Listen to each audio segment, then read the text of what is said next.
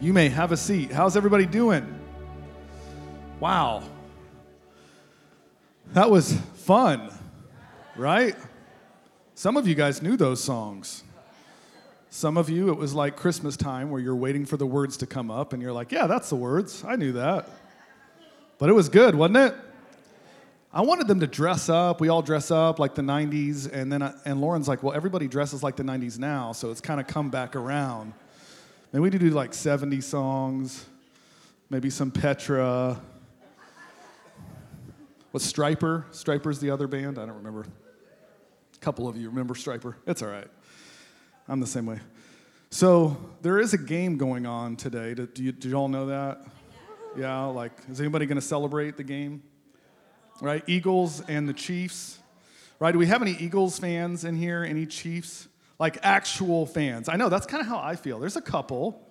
Like, not, now if you like the color, you know, like, well, I like red, so I'm going to be a Chief. I get it. You know, I'm that same person, so. But hopefully you guys ha- do have a team. Maybe, maybe next year it'll be different, and we'll get some teams that we actually support. You know, we'll try. But if you are the Lone Ranger like the Eagles, good for you. Um, games, right? Last week we talked about a few games, and some of those games were that you remember. Remember Wheel of Fortune or Let's Make a Deal? We talked about Monty Hall, where he talks about behind door number one, door number two, door number three. And the goal of these games, as is any game, wouldn't you agree, is the the goal is to win. Wouldn't you say? That's the goal of most games, is to win. Some people like to lose, but I like to win. Ephesians one three, it says, "Blessed be the God and Father of our Lord Jesus Christ, who has blessed us in Christ with every spiritual blessing in heavenly places." Now, most people relate to God loving them based on their circumstances, on their emotions. Wouldn't you agree? Like, whatever's going on in your life at the time, you might relate to God's love and him loving you more, whether you have a lot of money in the bank, right? Could we agree? Like, sometimes when there's more money in the bank, you're like, man, God loves me a lot. Every time I look at that account, man, he supplies all my needs. Woo, right? The problem with this outlook, though, right, the, the way we look at this is people give up sometimes when life throws you some doozies. Everybody knows what doozies is. It's like the big bad day, okay? But Jesus actually told us, he said, you will have trouble in this world. And I want to tell you, contrary to popular belief, God's love isn't contingent in what is happening in our lives, right? And what I mean by that is we are blessed because we see, we just, or we're not blessed just because we see everything working out in our favor every single day, okay? We are blessed because he loves us. Now, the rest, the next verse after that, Ephesians one four, it says, even as he chose us in him before the foundation of the world, that we should be holy and blameless before him in love. That's why we, that's how we know that God loves us, is because he chose us before the foundation of the world to be holy and blameless in him in love. And last week, I gave you all four things that God's love is. Does everybody remember that? Four things that God's love is. And I know I'm going to surprise you. This week, I'm going to give you four things that God's love is not. Four things that God's love is not. The first thing I want to present this week that God's love is not is God's love is not weak. God's love is not weak. It's not wimpy. It's not any of those things. Um, how many of you know that there is a day that's rapidly approaching? Men, just a heads up, there is February fourteenth that's happening this week. Did you know that? And you're like, what is that? Is that a birthday? Is that an anniversary? What is that, right? Get it. But uh, Valentine's Day is coming up, and it's it's right around the corner, and I have, I'm super romantic, and so I'm going to give you guys a suggestion this week about what to do, okay? Because maybe you didn't plan. It's probably too late for the restaurant situation. Uh, some of you are pulling out your phones to try and make some text to calls to get things done. I get it, right? I get it. So I would recommend staying home this week, okay, and just renting a movie. I know Blockbuster, we don't have that anymore, but maybe look on Prime. And the movie I'm going to suggest, because I'm so romantic, that there is a little bit of romance in it. There's kind of a bad guy that tries to get him, but it, everything kind of works out in the end. But it is The Terminator, right? Has anybody seen that movie? There's some romance in there, like, you know, Connor, Sarah Connor and all that, right? Everybody kind of remembers it. Um, has anybody seen this movie, right? Like, it's a pretty good movie. Uh, now, I will tell you that I have not seen the complete number one. There's like six, maybe seven. I can't remember how many Terminators. It's a billion-dollar movie situation, but they're just continuing to come out. And I think they'll even be there after Arnold Schwarzenegger. They'll still continue to come out.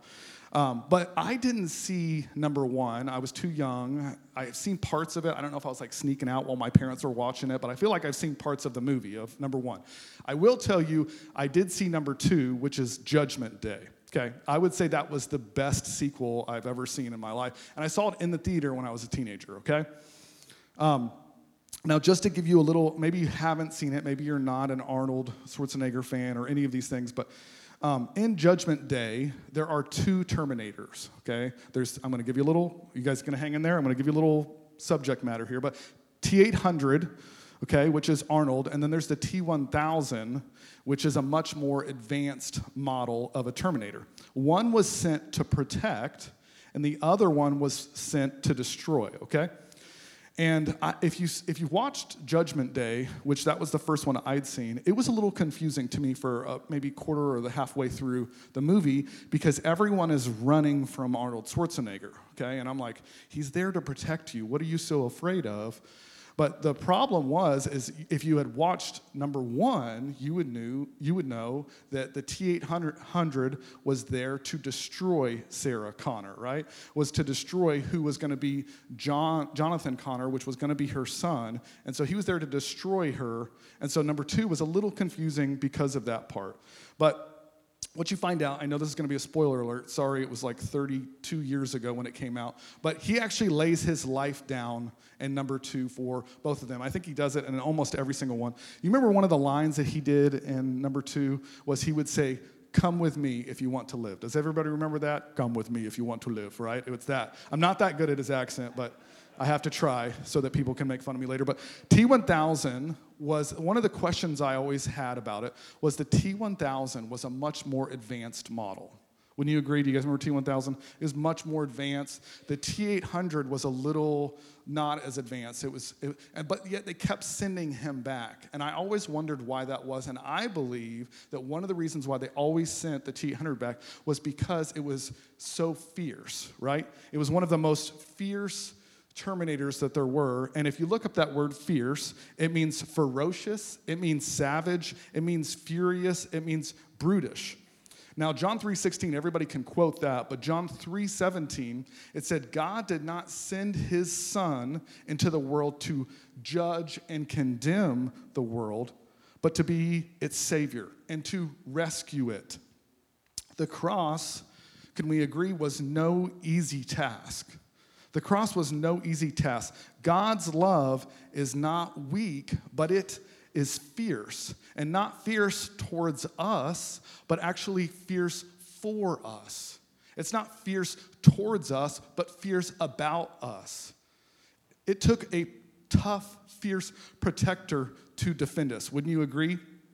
Romans eight, verses one through three. So now the case is closed. There remains no accusing voice of condemnation against those who are joined in life union with Jesus, the anointed one. Verse two, it says, "For the law of the Spirit of life flowing through the anointing of Jesus has liberated us from the law of sin and death." Verse three, "For God achieved what the law was unable to accomplish because the law was limited by the weakness of human nature." I love the New King James. It says, "For what the law could not do, and that it was weak through the flesh," right? The cross is a fierce defender for us and from certain things. And how so? It was fierce towards shame. It prevents us from having shame. It was fierce towards condemnation. It was fierce towards the law. It was fierce, and it is fierce towards the religious. It is fierce towards self-effort. It was fierce so that you and I don't have to be fierce. It was fierce so that we can hide behind the protector who made a way so that we don't have to make our own way.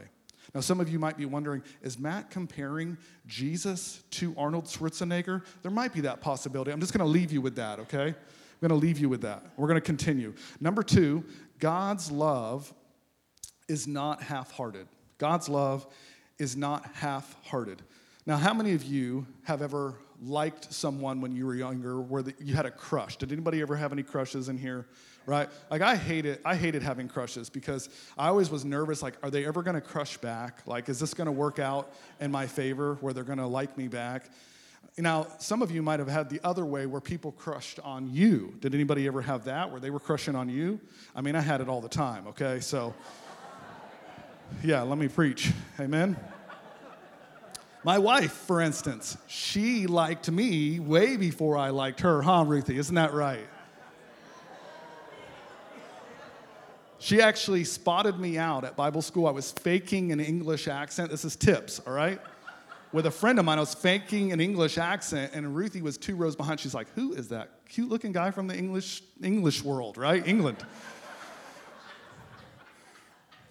She loved me way before I loved her. First John four nineteen, we love because he first loved us. See, God's love isn't half-hearted because he loved us first. The truth is, God's love towards us is crazy. It's a crazy kind of love. He loves you. Think about this.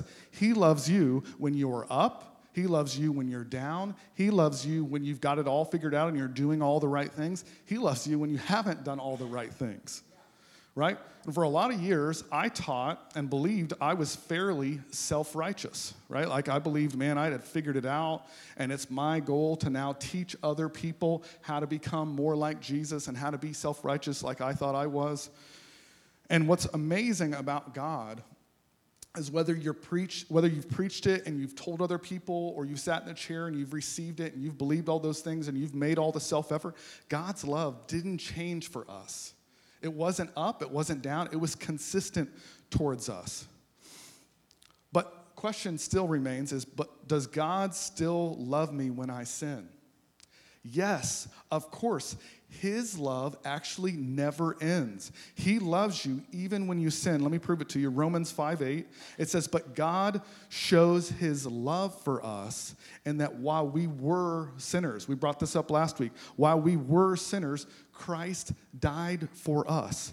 That's called crazy kind of love, right? Sometimes, like, I don't know if you guys are this way, but sometimes I wish I was a half-hearted person. Does anybody know what I mean? Like, sometimes I wish I was a little more on the chill side. Like, I wish I was a little more relaxed, that I didn't, I wasn't so passionate about different things. Like, sometimes I wish I didn't have to have my coffee in the morning, but sometimes I have to have my coffee, and if I don't get my coffee, I don't know what I'm going to do, right? Just certain things I wish I was just a little more relaxed about. In fact, I don't even really have many friends that are not relaxed, right? Like, I have friends that I can call, like, at any given moment all over the country and say, hey, can we do something crazy? And they're like, yeah, let's go do it. Like, they usually send me pictures, like, let's go do this, right? And I wish that wasn't the case. I wish I wasn't a go big or go home kind of person, but can I tell you that God is a go big or go kind of person? He went all in. He went big, and he's like, I don't really care if I'm a go big or go kind of person, go home kind of person. Good news is, he is that exact same way. First John two two, let me prove it to you. When he served as a sacrifice, when he served as a sacrifice for our sins, he solved the sin problem for good, and not only ours, but for the whole world's.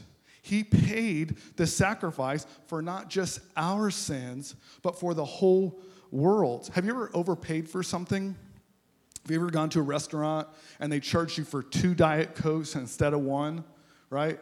Like, I'm not that person. I usually let those things go, but I do know people that they're like, hey, you, come here, waiter, right?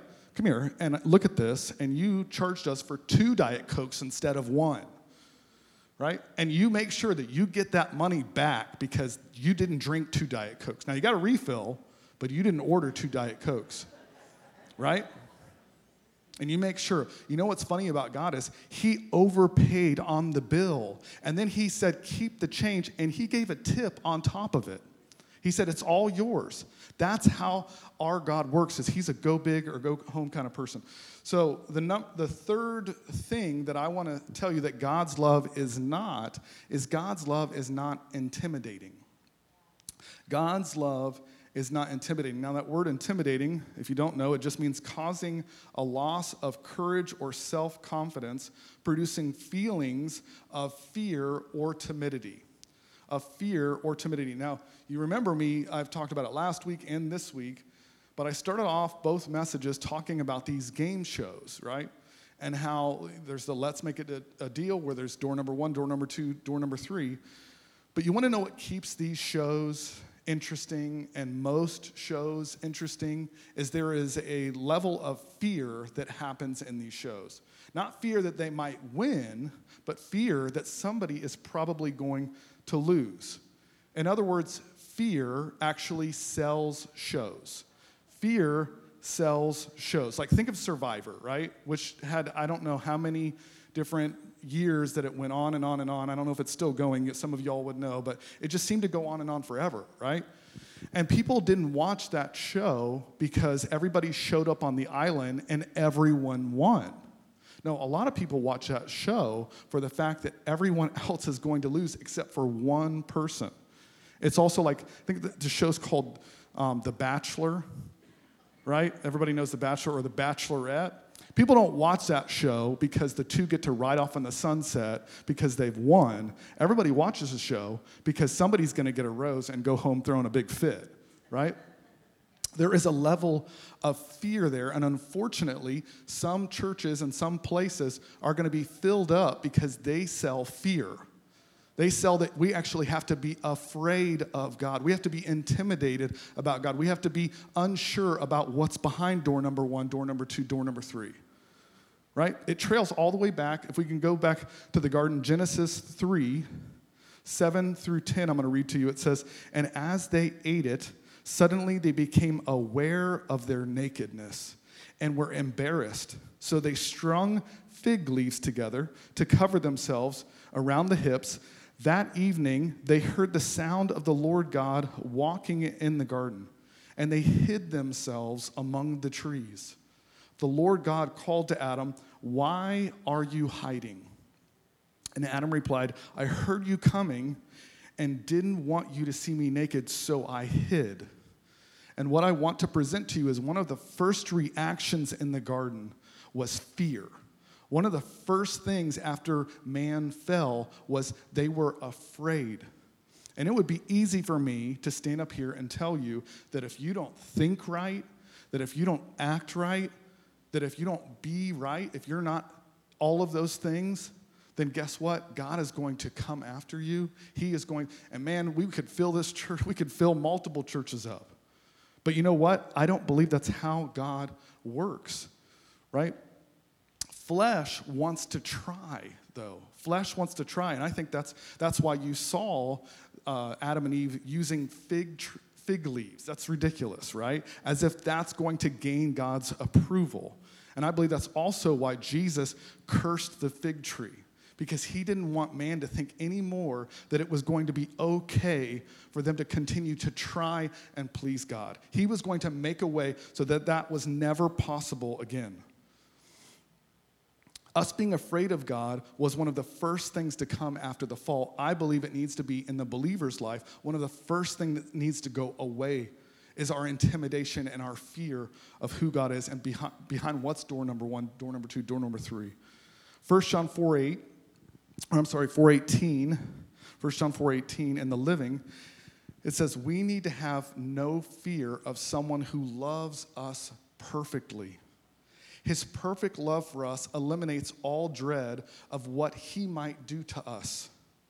If we are afraid, it is for fear of what he might do to us and shows that we are not fully convinced that he really loves us." Can I tell you, it says that his perfect love eliminates all dread. It terminates it. When we fully understand how much God loves us, We won't be afraid to talk to him. We won't call him the man upstairs. We'll recognize who it is that's waiting for us on the other side of the door. Most fear about God is actually in our heads. Did you know that? Most of the time, it's just in here. And I, th- I kind of relate it back to when I was, I, I told you all last week that I used to work at Walmart. I was about seventeen years old, and I'd gotten my first job there, and I worked back in the back, and I had transferred positions. And I remember I wanted to go back to this other position that was like a Monday through Friday. I could still go to church and all this. And I wanted to call my boss, and they had this thing called the open door policy. I think they still have it there, where you could talk to them about anything, and there would be no repercussions. And I was nervous about even doing that, and I actually waited three months where I called my mom at work. I wanted to talk to her. I called her on the payphone. Do you guys remember those? Remember those? Those are like payphones, like at the store. And I called her, and I was like, hey, Mom, um, so I want to talk to my boss about pulling back and switching over to this other position. And she's like, why don't you go do it? And I said, well, I'm afraid. She's like, what's the worst he could say? And she goes, he could say he could say no, and that would be the answer. So I called him up. I said, hey, his name was Jeff. I said, Jeff, can I come talk to you real quick? I want to use the open door policy. I went back there. He met me back. I remember where he met me. And he was so he was so terrified of what I had to say. He was terrified of it. He's like, what is he going to tell me? Because he's acting like it's a big deal. I was like, hey, I was like, can I switch back to the other position?